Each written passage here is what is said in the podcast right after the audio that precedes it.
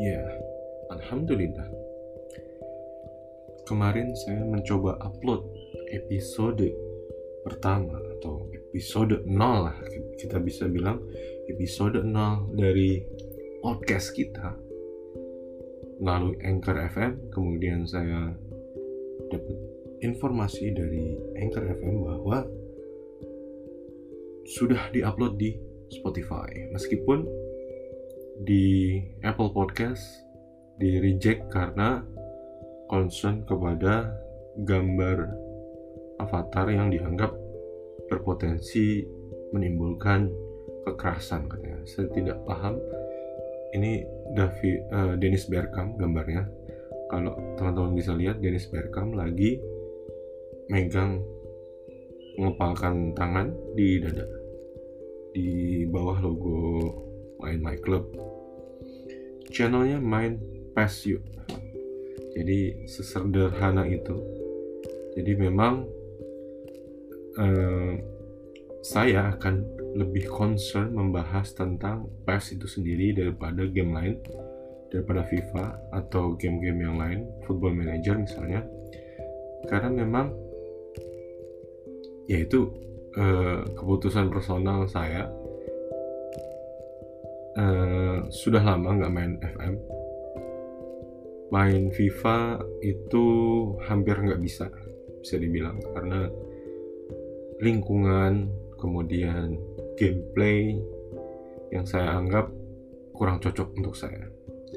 Jadi meskipun hari ini saya akan membahas tentang FIFA dan PES teman-teman sudah tahu posisi saya di mana ada di PES tapi masih tetap menarik lah untuk membahas FIFA versus PES.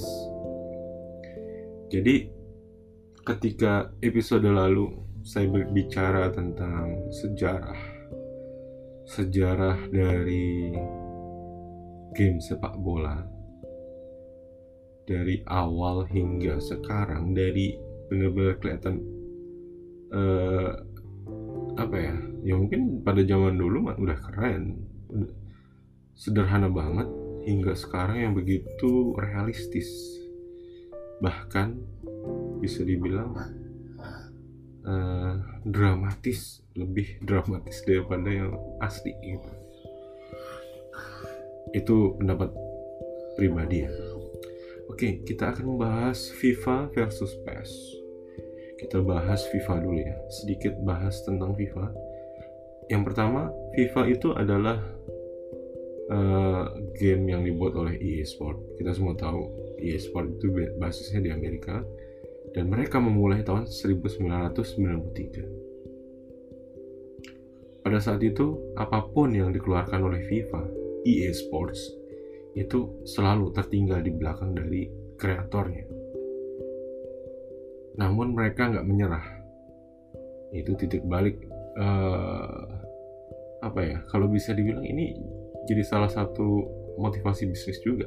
Bahwa FIFA aja waktu itu kalau bikin game itu nggak pernah bisa nembus uh, posisi teratas gitu. Mereka selalu ter, uh, berada di belakang yang lainnya.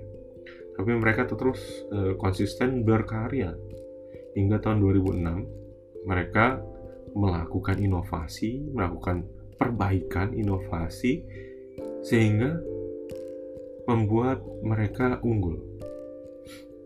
Mereka menambah fitur career mode di mana di situ ada banyak pilihan latihan ya. Dan itu merubah permainan banget nih, merubah peta persaingan ini kemudian menjadi seperti sekarang gitu. Kemudian gimana sih sejarah PES itu sendiri? Nama awalnya bukan Pro Evolution, bukan Pro Evolution Soccer. Pada mulanya mereka memakai Konami memakai nama International Super Soccer ISS di Super Nintendo. Jadi game pertama yang mereka keluarkan Konami keluarkan itu di Super Nintendo tahun 1995 artinya mereka lebih belakangan daripada FIFA. Wow. Menarik ya? Kemudian tahun 1999 eh, Konami meluncurkan serial berikutnya ISS itu di PS1 dengan nama ISS Pro Evolution atau versi lainnya dari Winning Eleven. Jadi uh, saya masih ingat waktu itu saya waktu itu belum punya PS1 jadi uh, main di rental. Saya ke rental dan menemukan game namanya Winning Eleven 4, Winning Eleven 4 ya. Dengan cover uh, player memakai baju timnas Jepang kalau nggak salah. Uh, playernya player dummy ya kalau nggak salah memang bukan realistis player tapi memang uh, yang dibuat oleh tim FIFA kalau nggak salah. Eh sorry, uh, yang dibuat oleh tim PES. Ketukar. Kemudian Winning Eleven 4 ini menariknya adalah yang keluar di Indonesia waktu itu ya tentu saja bajakan ya karena pada masa itu saya hampir selalu menggunakan game bajakan di rental. Dan rental juga nggak nggak akan membeli gamenya ori kan? Jadi mereka beli uh, mereka keluarin Winning Eleven 4 dengan bahasa Jepang. Semua bahasa Jepang.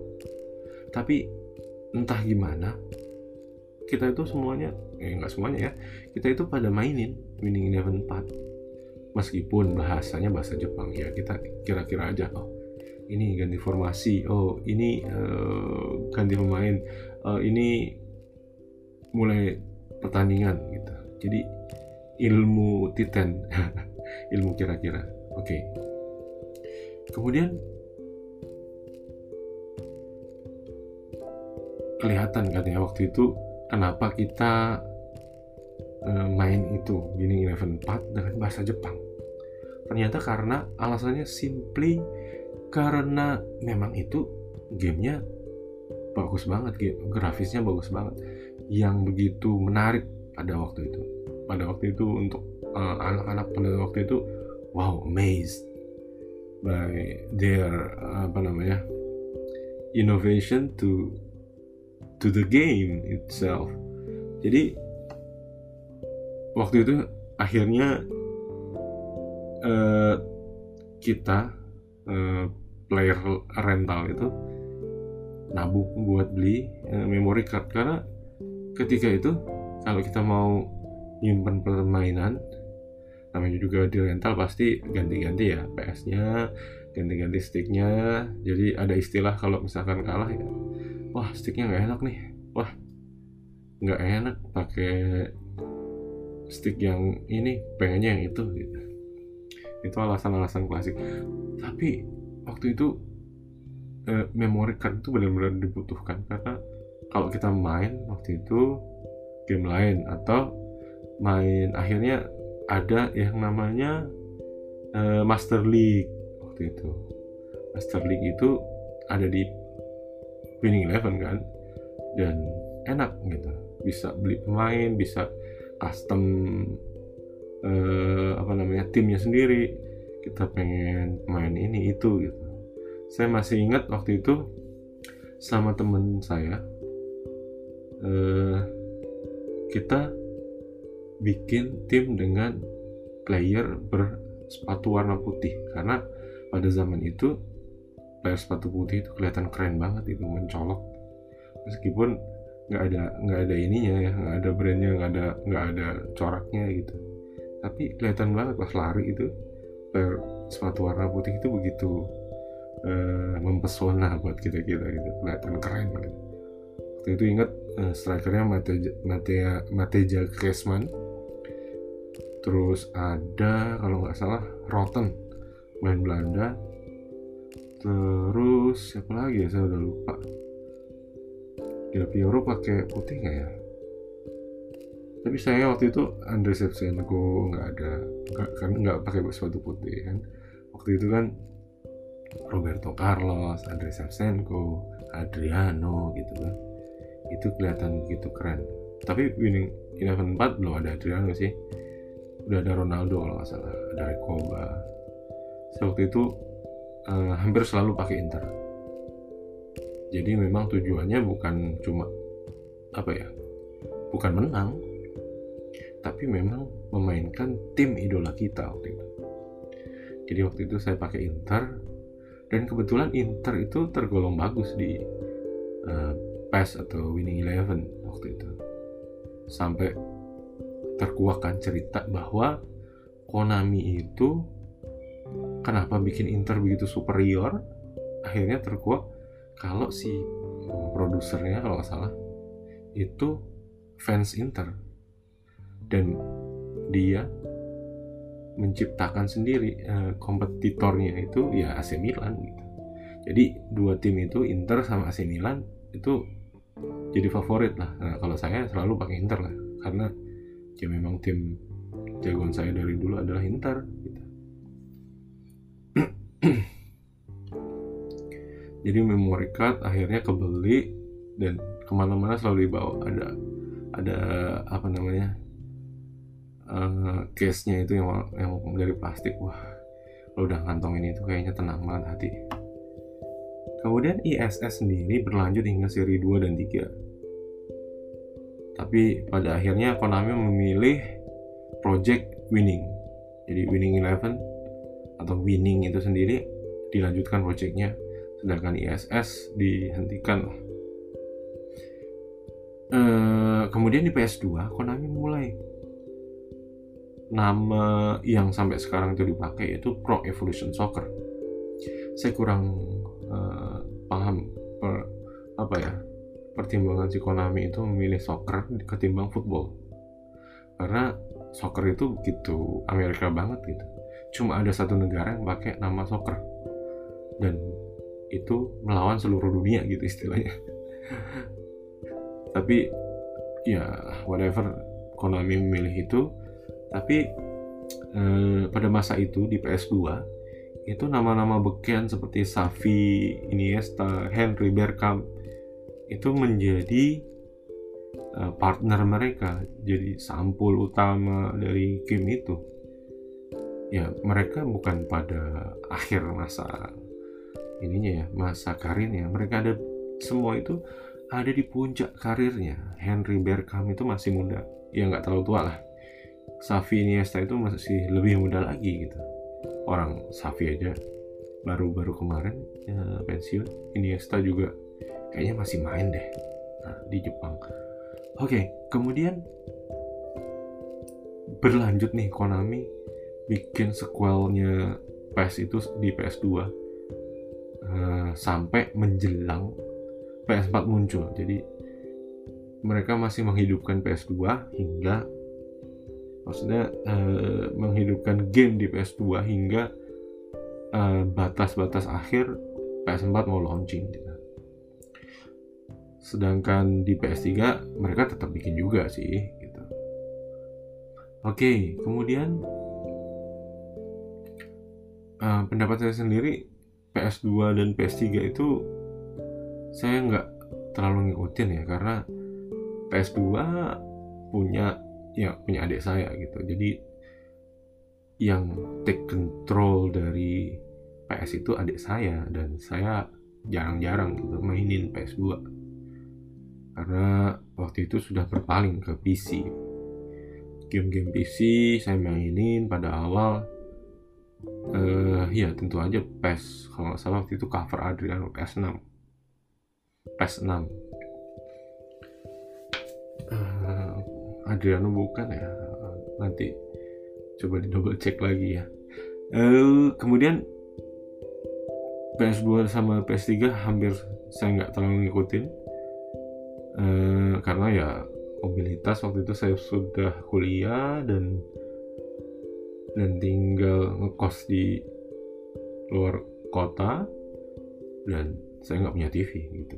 Jadinya ya udah ngapain di PS minta dibeliin PC aja gitu. Dan eh, tahun 2009 Konami ambil license dari Champions League.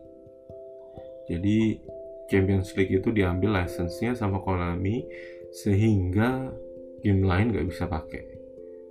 Jadi saya juga baru tahu kalau FIFA itu mereka ternyata nggak punya license-nya Champions League gitu. Padahal itu adalah liga yang paling prestis di seluruh dunia. Tapi sayangnya Konami itu nggak terlalu bisa apa ya memanfaatkan lisensi itu dengan baik karena ya marketingnya menurut saya nggak terlalu bagus sih jauh dibandingkan marketing FIFA jadi ini juga masukan bagi Konami bisa aja mereka denger atau mereka ketika dengerin ini minta translatein orang oh oh ya marketing kita kurang oke okay. jadi kita mau perbaiki ya mudah-mudahan seperti itu ya um, kemudian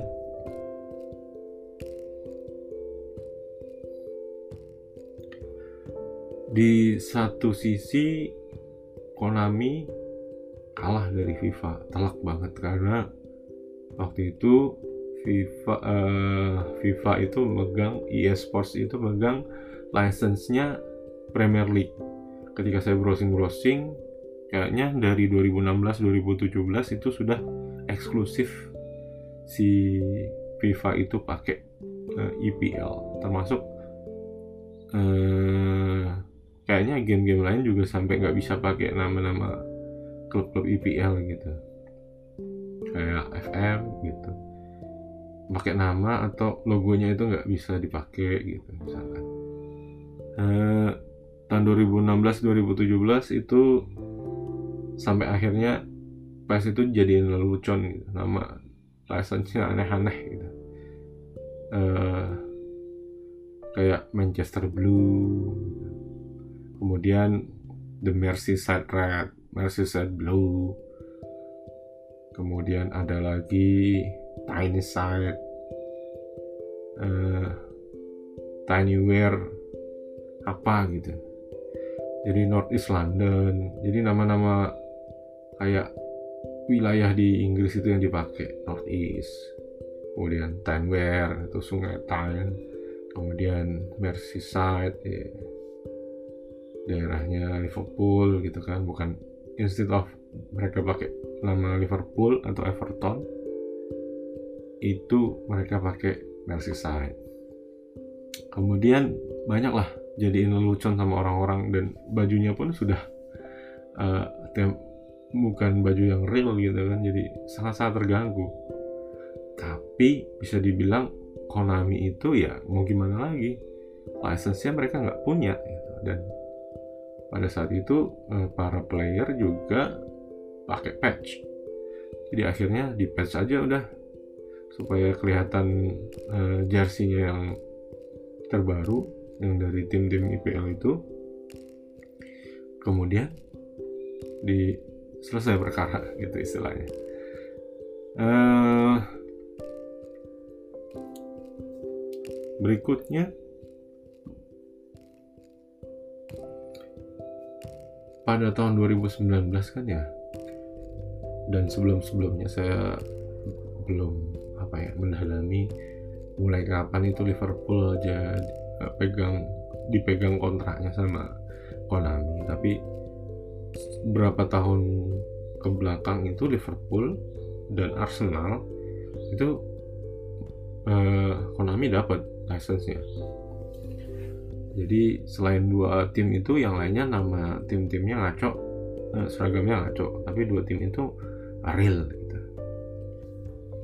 Sampai terakhir 2019 setelah juara IP uh, eh, Champions League dan ya masih tetap kalah IPL ya dramatis banget waktu itu itu akhirnya si Liverpool udah gak perpanjang kontrak lagi dengan Konami.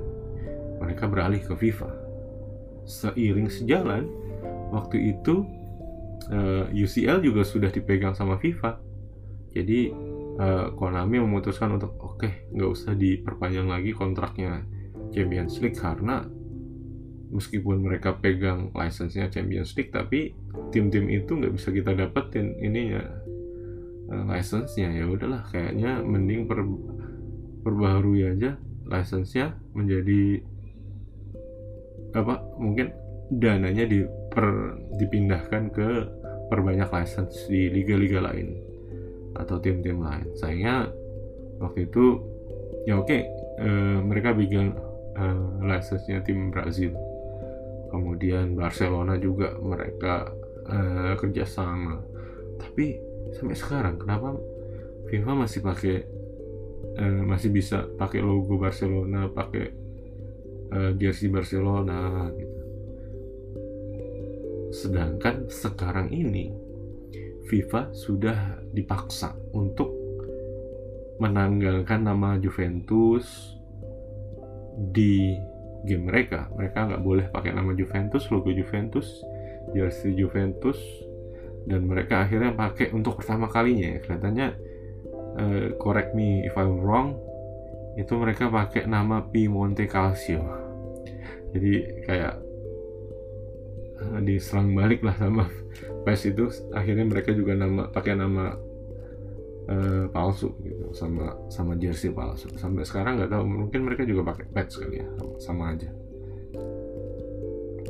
uh, selain kita bicara tentang itu tadi ya si pertarungan antara FIFA dan PES itu akhirnya mereka rebutan license gitu karena license itu sekarang sangat-sangat berarti bagi sebuah perusahaan game terutama di dunia sepak bola. Terbukti dengan license itu mereka bisa melarang tim lain apa developer lain untuk menggunakan uh, jersey sebenarnya atau nama sebenarnya itu kan jadi menurunkan uh, pasarnya mereka kemudian uh, kita bicara tentang marketingnya lagi nih marketingnya FIFA itu keren banget sih menurut saya. Kenapa? Karena ketika mereka sudah pegang license, mereka itu menggarapnya dengan serius.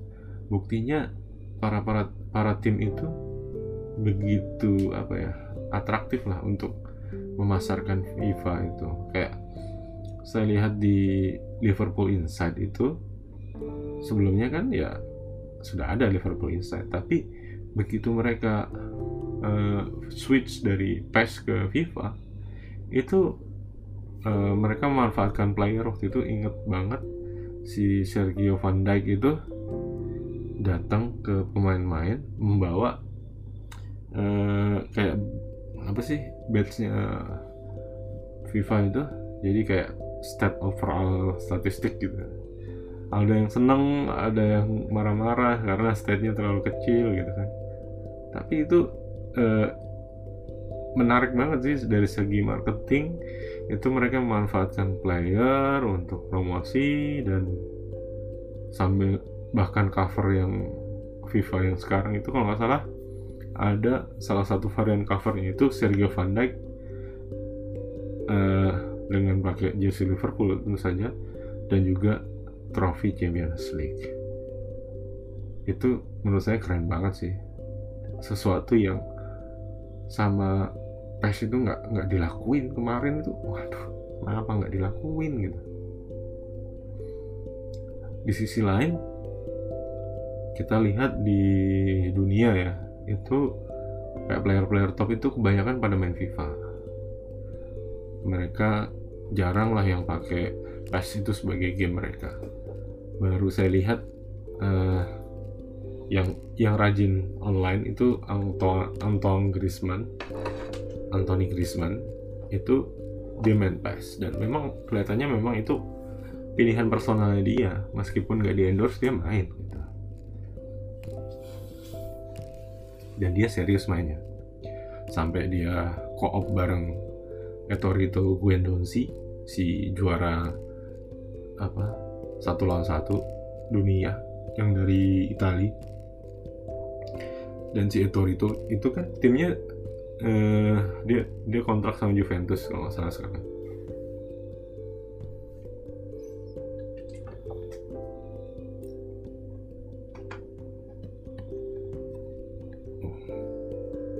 Oke, okay. sorry tadi casannya nggak nggak ngecas jadi saya memastikan dulu casan oke kemudian selain bahas tentang marketing dari license-nya bagaimana mereka menggoreng license-nya itu menjadi menarik gitu kita juga bahas tentang pertarungan eh, PES dan FIFA itu di fitur online saya nggak main eh, FIFA FUT tapi saya cuma dengar-dengar aja. Kayaknya menarik banget FUT itu. Tapi sisi lainnya adalah mereka uh, microcurrency-nya itu begitu apa ya mengesalkan lah buat para player. Karena untuk mendapatkan satu pemain itu modal mereka cukup besar. Dan itu sangat dimonetize sama FIFA dan ya untungnya PES itu nggak gitu-gitu banget. Nah meskipun ya memang tetap mereka juga tetap monetize melalui koinnya My Club. Jadi kayak sekarang ini My Club fiturnya itu benar-benar apa ya membuat frustasi lah para player. Karena sebelum-sebelumnya kan banyak yang sudah invest di apa uh, di feature play featured player di awal-awal musim banyak yang sudah invest di sana tiba-tiba keluar iconic moment.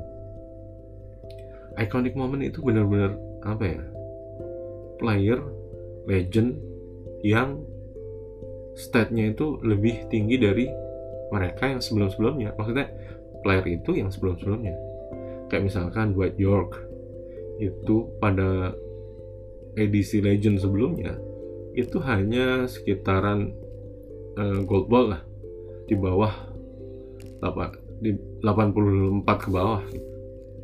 Dan nggak istimewa gitu. Tapi begitu keluar iconic momennya itu kayaknya wah ini lawan tim yang pakai Dwight York dengan iconic moment itu benar-benar apa sakti banget itu si Dwight York.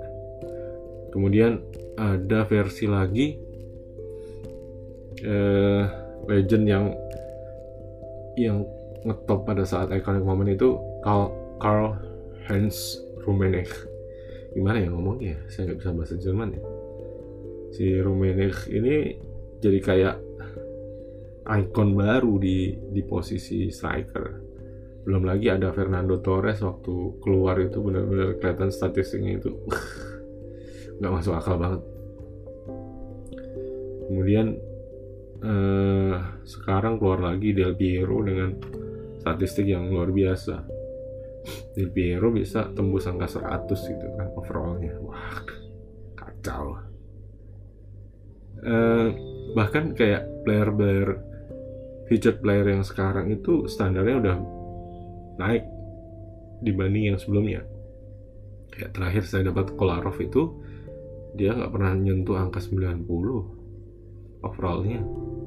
Tapi edisi terbaru dia udah lebih dari 90 kan benar-benar bikin player player-player yang sudah ngumpulin sebelumnya itu jadi ah punya future player ini kayaknya nggak guna deh lawan Rumi atau Rumeneh atau ketemu De dua Dior sekalipun gitu kan. Belum lagi kayak apa ikonik kayak David Beckham itu ketika dia di, dijadiin defensive midfielder itu benar-benar apa ya nyaman banget di pemainnya.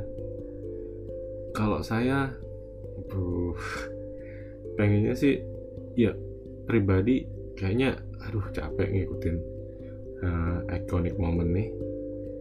Kayaknya saya lebih ya terus terang beberapa bulan terakhir itu saya lebih enjoy main di kasta bawah. Maksudnya tim strengthnya itu ada di bintang satu doang misalkan. Kalau maksimal kan bintang 5 ya. Maksudnya bintang 5 sampai unlimited itu ya bintang 5 gitu. Kalau saya ah, kayaknya nyaman pakai bintang 5 eh bintang 1 atau mentok-mentok di bintang 3 lah. Karena di bintang 4 itu tetap masih sering ketemu tim yang masih pakai legend. Karena waktu itu saya udah kesel banget sama iconic moment player. Jadi saya menghindari mereka dengan main di bintang 3, bintang 2, bintang 1 tapi malesnya ketika kita berada di bintang 3 sampai 1 itu susah banget dapat uh, lawan. Bahkan sampai sejam kadang saya nungguin nggak ketemu temu lawan gitu kan. Pengen main bintang 5 aduh kayaknya ketemu Rumenah terus jadi nggak jadi. Akhirnya main sim main main lawan komputer. Jadi kurang enjoy aja. Kalau saya pribadi waktu kemarin di apa namanya season sebelumnya 2018-2019 itu pakai regional 2 uh, eh, regional Eropa. Karena pada saat itu saya juga lagi di sana di Belanda dan saya main di regional Eropa. Itu lawannya banyak banget lawannya banyak banget. Hampir nggak kesusahan lah untuk nemuin lawan. Kalau di di regional Asia ini lebih sedikit sih. Lebih sedikit kompetitornya nggak terlalu banyak. Player-playernya itu nggak sebanyak di Eropa. Jadi kayaknya kalau paling ideal memang di regional Eropa itu ini ya uh, kompetisinya. Oke kita break dulu. Sudah setengah jam. Kayaknya kita perlu ada relaksasi. Dan kita kembali setelah yang berikut. Ya,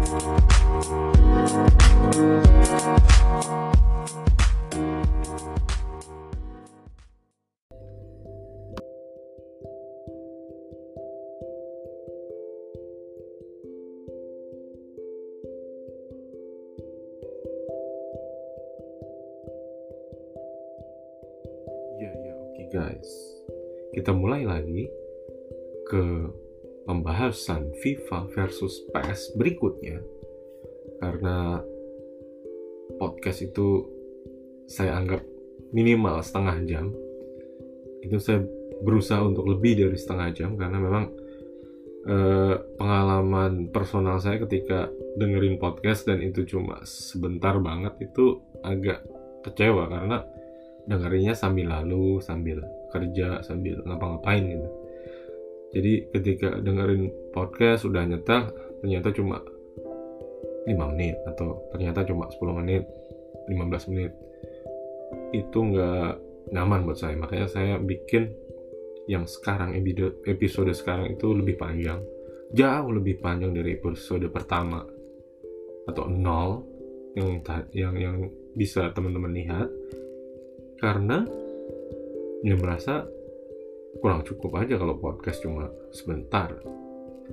Kalau channel YouTube cuma 5 menit ya oke lah nggak masalah. Karena dilihat kalau podcast itu saya anggap para pendengar itu ya sambil lalu sambil kerja sambil apa ngapain gitu. Oke berikutnya saya akan membahas tentang uh, isu terbaru dari FIFA dan PES itu sendiri. Beberapa waktu lalu FIFA ambil statement bahwa baru banget ya mereka akan mengeluarkan FIFA 2000 eh, FIFA 21 itu di PS5 saya sempat lihat uh, spoilernya seperti itu. Apakah mereka akan keluar di PS4 juga atau tetap di PS5 karena merasa mungkin teknologi mereka sudah sudah cukup untuk bersaing di PS5 atau mereka tetap akan mengeluarkan versi yang PS4 karena PS5 itu sendiri kan belum keluar ya. Sedangkan ini sebentar lagi 2021 akan bergulir musimnya. Ini nggak tahu nih. Tapi tebakan saya sih mereka masih tetap akan ngeluarin di PS4 sedangkan yang menarik lagi itu PES itu 2021 kelihatannya kelihatannya mereka nggak akan ngeluarin yang baru.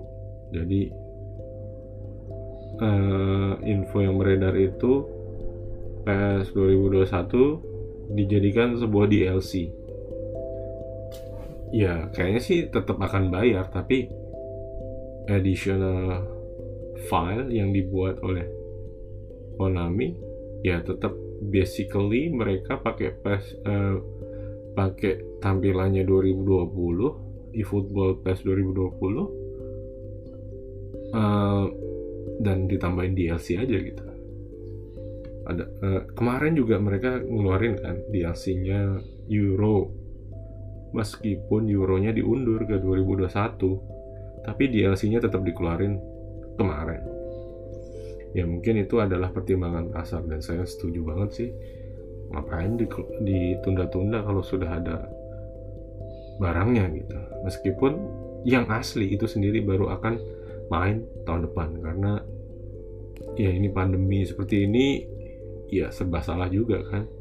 Nggak mungkin gathering orang sampai segitu banyaknya di tempat satu tempat itu udah menyalahi prosedur di berbagai macam berbagai negara. Di Indonesia sekalipun pasti akan dilarang juga. Kemudian uh, bahas tentang PES 2021 atau FIFA 2021 itu kayaknya nggak jauh-jauh dari PS5 karena PS5 baru kemarin banget launching dan kelihatannya kalau lihat trailernya game-game lain itu benar-benar wow sedangkan PES nggak nggak muncul tuh di trailernya uh, PS 5 jadi ya mungkin mereka juga sedang mempersiapkan gamenya untuk 2022 jadi instead of maksain pas keluar 2021 dengan fitur nanggung ya mereka mendingan ngeluarin DLC gitu kali ya. Toh masukan mereka dari koin para pemain Minecraft juga udah banyak menurut saya. Ya itu menurut saya jauh lebih bagus sih dibanding maksain gitu. kayak beberapa episode lalu kan ada pas yang eh, nanggung fiturnya gitu. Karena mungkin mereka juga nggak siap konaminya nggak siap atau gimana gitu. Tapi eh, flashback ke belakang saya jujur aja saya skip pas 2017 kalau nggak salah waktu itu. Pas momennya itu saya sedang kuliah dan kayak di ultimatum lah sama teman kuliah. E, ketika saya berencana beli PS4 waktu itu waktu kuliah kan karena e, jadwal itu benar-benar padat. Jadi tahun 2016 itu saya kalau teman-teman belum tahu saya 2016 itu saya dapat beasiswa kuliah di Inggris di Newcastle. Dan saya ngambil MBA kan. Di MBA itu termasuk yang sibuk banget ya yang mungkin eh, master yang paling sibuk ya MBA gitu. Dan itu pun master di UK itu kan terkenal cuma setahun gitu kan rata-rata masternya di UK itu jadi jadwal itu benar-benar padat gitu. Kalau lihat saya, saya lihat timeline itu wah kayaknya saya nggak boleh sakit pada masa ini gitu. Pada masa kuliah itu karena kalau udah ketinggalan tempo ya sudah ketinggalan gitu kan. Efeknya bisa bola salju nih. Dan ini pun eh, beasiswanya juga beasiswa terakhir gitu. Jadi batch terakhir jadi pada beberapa bulan terakhir itu sampai dapat eh, apa namanya informasi dari penyelenggara. Nanti kira-kira kuliah sampai kapan? Jadi untuk estimasi mereka ngeluarin dana karena setelah tahun 2007 jadi jadi tahun anggaran 2017 itu mereka udah nggak nggak ngajuin lagi gitu kalau nggak salah. Padahal saya kan selesai 2017 akhir kalau nggak salah ya correct me if I'm wrong uh, oke okay. jadi teman saya teman kuliah menyarankan saya, oh kamu mau beli PS4? No, no, no, jangan, jangan. Kata teman saya ini, si orang Ireland gitu kan dia, dia yang sudah lama tinggal di situ, dia kerja di situ kemudian kerja di Newcastle kemudian dia eh, daftar sekolah, jadi saya anggap dia lebih paham dari saya jauh gitu tentang culture-nya kuliah di sana. Gitu. Akhirnya saya nggak jadi nggak jadi beli PS4 jadi ketika bosen ngerjain tugas ya saya akhirnya nonton Netflix. Mau main saya beli FM waktu itu FM Touch 2017 tapi sama sekali nggak saya mainin. Satu musim pun nggak pernah saya mainin. Sampai sekarang kayaknya saya nggak berani juga main FM karena dikit banget gitu. Udahlah cukup PES aja. Kayak gitu. Oke okay. um, 2017 saya nggak main 2018 saya main. Dan itu awal perkenalan saya dengan My Club. Jadi di episode episode berikutnya mungkin saya akan bahas tentang My Club. Kemudian terutama ketika 2019 itu saya intens banget main Club jadi kayaknya saya udah cukup lah ilmu ilmunya di 2020 ini juga. Meskipun banyak sekali apa ya event yang tidak terduga kayak misalkan kompetisi dihentikan karena pandemi gitu kan.